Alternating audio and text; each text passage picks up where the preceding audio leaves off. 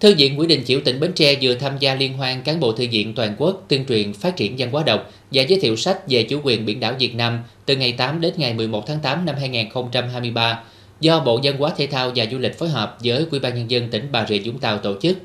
Kết quả, đoàn thư viện Nguyễn Đình Chiểu đạt hai giải gồm giải nhì toàn đoàn và giải sáng kiến mô hình phục vụ hiệu quả nhất.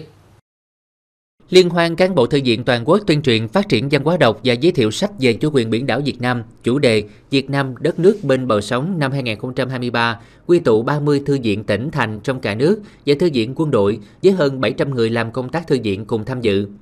Chương trình dự thi của đoàn Bến Tre có chủ đề Việt Nam đất nước bên bờ sóng gồm 4 phần. Phần 1, giới thiệu đội hình về đặc điểm địa phương, sơ nét đơn vị tham gia bằng loại hình diễn xướng dân gian, nối thời dân tiên, hát sắc bộ phú lễ.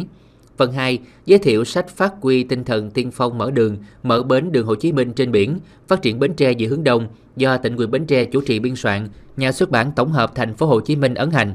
Nội dung tập trung nêu bật giá trị và bài học lịch sử của con đường Hồ Chí Minh trên biển và khẳng định chủ trương phát triển về hướng đông là đúng đắn phù hợp. Phần 3, giới thiệu mô hình, đổi mới phương thức hoạt động văn hóa nghệ thuật, nâng cao hiệu quả tuyên truyền thông qua ứng dụng công nghệ đã được áp dụng có hiệu quả trong thời gian vừa qua.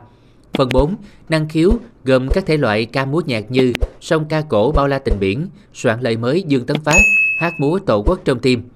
Theo ông Hồ Duy Khánh, Phó Giám đốc Thư viện Nguyễn Đình Chiểu cho biết, chương trình liên hoan năm nay có ý nghĩa vượt ra ngoài khuôn khổ về giới thiệu sách, các chương trình của các đoàn là một chương trình nghệ thuật tổng hợp và có giá trị cao về tuyên truyền giáo dục.